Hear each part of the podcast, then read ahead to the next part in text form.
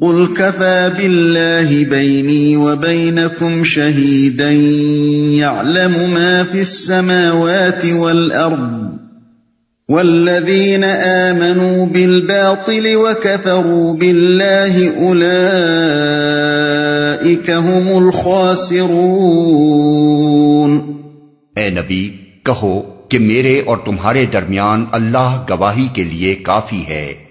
وہ آسمانوں اور زمین میں سب کچھ جانتا ہے۔ جو لوگ باطل کو مانتے ہیں اور اللہ سے کفر کرتے ہیں، وہی خسارے میں رہنے والے ہیں۔ وَيَسْتَعْجِلُونَكَ بِالْعَذَابِ، وَلَوْلَا أَجَلٌ مُسَمًّى لَجَاءَهُمُ الْعَذَابُ وَلَيَأْتِيَنَّهُمْ بَغْتَةً وَهُمْ لَا يَشْعُرُونَ۔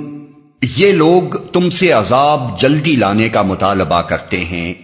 اگر ایک وقت مقرر نہ کر دیا گیا ہوتا، تو ان پر عذاب آ چکا ہوتا۔ اور یقیناً اپنے وقت پر وہ آ کر رہے گا اچانک۔ اس حال میں کہ انہیں خبر بھی نہ ہوگی۔ عذاب جلدی لانے کا مطالبہ کرتے ہیں۔ یعنی بار بار چیلنج کے انداز میں مطالبہ کر رہے ہیں کہ اگر تم رسول ہو اور ہم واقعی حق کو جٹلا رہے ہیں تو ہم پر وہ عذاب کیوں نہیں لے آتے جس کے ڈراوے تم ہمیں دیا کرتے ہو؟ يستعجلونك بالعذاب وإن جهنم لمحيطة بالكافرين يوم يغشاهم العذاب من فوقهم ومن تحت أرجلهم ويقول ذوقوا ما كنتم تعملون یہ تم سے عذاب جلدی لانے کا مطالبہ کرتے ہیں، حالانکہ جہنم ان کافروں کو گھیرے میں لے چکی ہے اور انہیں پتا چلے گا اس روز جبکہ عذاب انہیں اوپر سے بھی ڈھانک لے گا اور پاؤں کے نیچے سے بھی۔ اور کہے گا کہ اب چکھو مزہ ان کرتوتوں کا جو تم کرتے تھے۔ يا عبادي الذين آمنوا إن أرضي واسعة فإياي فاعبدون۔ اے میرے بندو جو ایمان لائے ہو میری زمین وسیع ہے پس تم میری ہی بندگی بچا لاؤ۔ یہ اشارہ ہے ہجرت کی طرف۔ مطلب یہ ہے کہ اگر مکے میں خدا کی بندگی کرنی مشکل ہو رہی ہے، تو ملک چھوڑ کر نکل جاؤ۔ خدا کی زمین تنگ نہیں ہے۔ جہاں بھی تم خدا کے بندے بن کر رہ سکتے ہو، وہاں چلے جاؤ۔ تم کو قوم و وطن کی نہیں، بلکہ اپنے خدا کی بندگی کرنی چاہیے۔ اس سے معلوم ہوا کہ اصل چیز قوم، وطن اور ملک نہیں ہے، بلکہ اللہ کی بندگی ہے۔ اگر کسی وقت قوم و وطن اور ملک کی محبت کے تقاضے اللہ کی بندگی کے تقاضوں سے ٹکرا جائیں، تو وہی وقت مومن کے ایمان کے آزمائش کا ہوتا ہے۔ جو سچا مومن ہے وہ اللہ کی بندگی کرے گا اور قوم، وطن اور ملک کو لات مار دے گا۔ جو جھوٹا مدعی ایمان ہے وہ ایمان کو چھوڑ دے گا اور اپنی قوم اور اپنے ملک و وطن سے چمٹا رہے گا۔ یہ آیت اس باب میں بالکل سری ہے کہ ایک سچا خدا پرست انسان محب قوم و وطن تو ہو سکتا ہے، مگر قوم پرست اور وطن پرست نہیں ہو سکتا۔ اس کے لیے خدا کی بندگی ہر چیز سے عزیز تر ہے، جس پر دنیا کی ہر چیز کو وہ قربان کر دے گا، مگر اسے دنیا کی کسی چیز پر بھی قربان نہ کرے گا۔ كل نفس ذائقة الموت ثم إلينا ترجعون. ہر متنفس کو موت کا مزہ چکھنا ہے پھر تم سب ہماری ہی طرف پلٹا کر لائے جاؤ گے۔ یعنی جان کی فکر نہ کرو یہ تو کبھی نہ کبھی جانی ہی ہے۔ ہمیشہ رہنے کے لیے تو کوئی بھی دنیا میں نہیں آیا ہے۔ لہذا تمہارے لیے فکر کے لائق مسئلہ یہ نہیں ہے کہ اس دنیا میں جان کیسے بچائی جائے۔ بلکہ اصل لائق فکر مسئلہ یہ ہے کہ ایمان کیسے بچایا جائے اور خدا پرستی کے تقاضے کس طرح پورے کیے جائیں۔ آخر کار تمہیں پلٹ کر ہماری طرف ہی آنا ہے۔ اگر دنیا میں جان بچانے کے لیے ایمان کھو کر آئے تو اس کا نتیجہ کچھ اور ہوگا۔ اور ایمان بچانے کے لیے جان کھو آئے تو اس کا انجام کچھ دوسرا ہوگا۔ بس فکر جو کچھ بھی کرنی ہے اس بات کی کرو کہ ہماری طرف جب پلٹو گے تو کیا لے کر پلٹو گے جان پر قربان کیا ہوا ایمان یا ایمان پر قربان کی ہوئی جان۔ والذين آمنوا وعملوا الصالحات لنبوئنهم من الجنة غرفا تجري من تحتها الأنهار خالدين فيها نعم أجر العاملين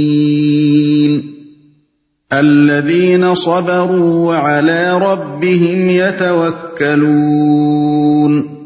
جو لوگ ایمان لائے ہیں اور جنہوں نے نیک عمل کیے ہیں، ان کو ہم جنت کی بلند و بالا عمارتوں میں رکھیں گے، جن کے نیچے نہریں بہتی ہوں گی، وہاں وہ ہمیشہ رہیں گے۔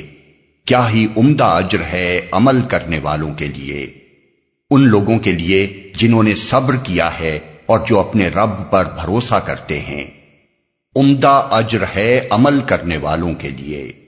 یعنی اگر ایمان اور نیکی کے راستے پر چل کر بالفرض تم دنیا کی ساری نعمتوں سے محروم بھی رہ گئے اور دنیاوی نقطۂ نظر سے سراسر ناکام بھی مرے تو یقین رکھو کہ اس کی تلافی بہرحال ہوگی اور نری تلافی ہی نہ ہوگی بلکہ بہترین عزر نصیب ہوگا۔ جنہوں نے صبر کیا ہے۔ یعنی جو ہر طرح کی مشکلات اور مسائب اور نقصانات اور رضیتوں کے مقابلے میں ایمان پر قائم رہے ہیں۔ جنہوں نے ایمان لانے کے خطرات کو اپنی جان پر جھیلا ہے اور منہ نہیں موڑا ہے۔ ترک ایمان کے فائدوں اور منفعتوں کو اپنی آنکھوں سے دیکھا ہے اور ان کی طرف ذرہ برابر التفات نہیں کیا ہے۔ کفار و فساق کو اپنے سامنے پھلتے پھولتے دیکھا ہے اور ان کی دولت و حشمت پر ایک نگاہ غلط انداز بھی نہیں ڈالی ہے۔ اپنے رب پر بھروسہ کرتے ہیں۔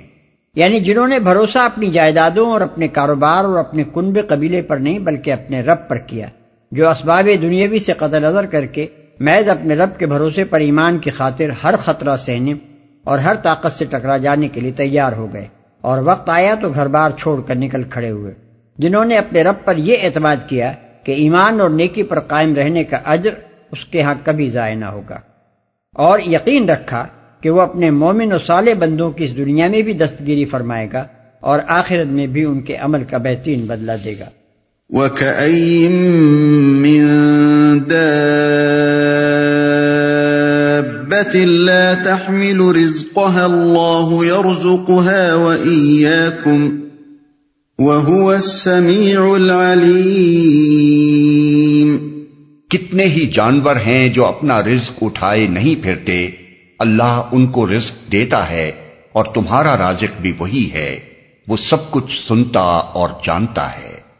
یعنی ہجرت کرنے میں تمہیں فکر جان کی طرح فکر روزگار سے بھی پریشان نہ ہونا چاہیے۔ آخر یہ بے شمار چرند و پرند اور آبی حیوانات جو تمہاری آنکھوں کے سامنے ہوا اور خشکی اور پانی میں پھر رہے ہیں، ان میں سے کون اپنا رزق اٹھائے پھرتا ہے؟ اللہ ہی تو ان سب کو پال رہا ہے۔ جہاں جاتے ہیں اللہ کے فضل سے ان کو کسی نہ کسی طرح رزق مل ہی جاتا ہے۔ لہذا تم یہ سوچ سوچ کر ہمت نہ ہارو کہ اگر ایمان کی خاطر گھر بار چھوڑ کر نکل گئے تو کھائیں گے کہاں سے؟ اللہ جہاں سے اپنی بے شمار مخلوق کو رزق دے رہا ہے تمہیں بھی دے گا۔ ٹھیک یہی بات ہے جو سیدنا مسیح علیہ السلام نے اپنے ہواریوں سے فرمائی تھی۔ انہوں نے فرمایا، کوئی آدمی دو مالکوں کی خدمت نہیں کر سکتا، کیونکہ یا تو ایک سے عداوت رکھے گا اور دوسرے سے محبت، یا ایک سے ملا رہے گا اور دوسرے کو ناچیز جانے گا۔ تم خدا اور دولت دونوں کی خدمت نہیں کر سکتے۔ اس لیے میں کہتا ہوں کہ اپنے جان کی فکر نہ کرنا کہ ہم کیا کھائیں گے یا کیا پئیں گے اور نہ اپنے بدن کی کہ کیا پہنیں گے۔ کیا جان خوراک سے اور بدن پوشاک سے بڑھ کر نہیں؟ ہوا کے پرندوں کو دیکھو کہ نہ بوتے ہیں، نہ کاٹتے ہیں، نہ کوٹھیوں میں جمع کرتے ہیں۔ پھر بھی تمہارا آسمانی باپ ان کو کھلاتا ہے۔ کیا تم ان سے زیادہ قدر نہیں رکھتے؟ تم میں سے ایسا کون ہے جو فکر کر کے اپنی عمر میں ایک گھڑی بھی بڑھا سکے؟ اور پوشاک کے لیے کیوں فکر کرتے ہو؟ جنگلی سوسن کے درختوں کو غور سے دیکھو کہ وہ کس طرح بڑھتے ہیں۔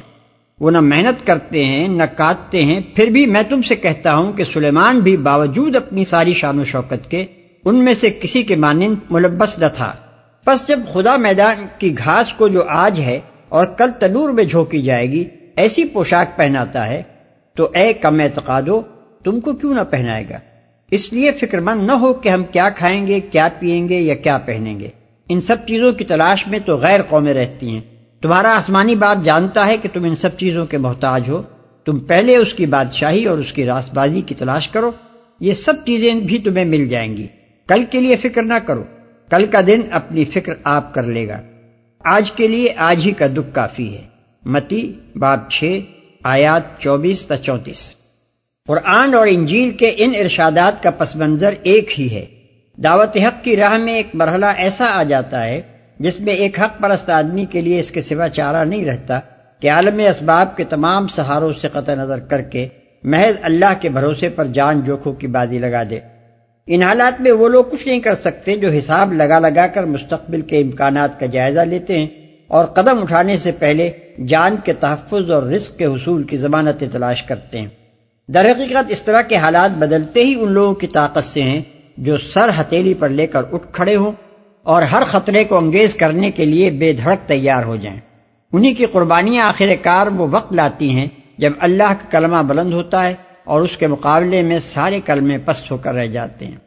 وَلَئِن سَأَلْتَهُم مَّنْ خَلَقَ السَّمَاوَاتِ وَالْأَرْضَ وَسَخَّرَ الشَّمْسَ وَالْقَمَرَ لَيَقُولُنَّ اللَّهُ فَأَنَّا يُؤْفَكُونَ اگر تم ان لوگوں سے پوچھو کہ زمین اور آسمانوں کو کس نے پیدا کیا ہے اور چاند اور سورج کو کس نے مسخر کر رکھا ہے تو ضرور کہیں گے کہ اللہ نے پھر یہ کدھر سے دھوکا کھا رہے ہیں؟ اگر تم یہاں سے پھر کلام کا رخ کفار مکہ کی طرف مڑتا ہے۔ اللہ يبسط الرزق لمن يشاء من عباده ويقدر له ان اللہ بكل شيء علیم اللہ ہی ہے جو اپنے بندوں میں سے جس کا چاہتا ہے رزق کشادہ کرتا ہے اور جس کا چاہتا ہے تنگ کرتا ہے۔ یقیناً اللہ ہر چیز کا جاننے والا ہے۔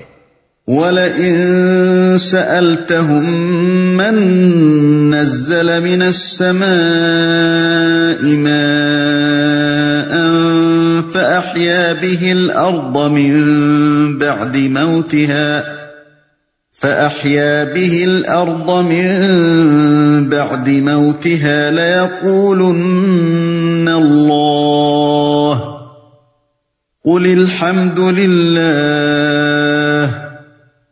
بل اکثرهم لا يعقلون اور اگر تم ان سے پوچھو کس نے آسمان سے پانی برسایا اور اس کے ذریعے سے مردہ پڑی ہوئی زمین کو جلا اٹھایا تو وہ ضرور کہیں گے اللہ نے کہو الحمد مگر اکثر لوگ سمجھتے نہیں ہیں۔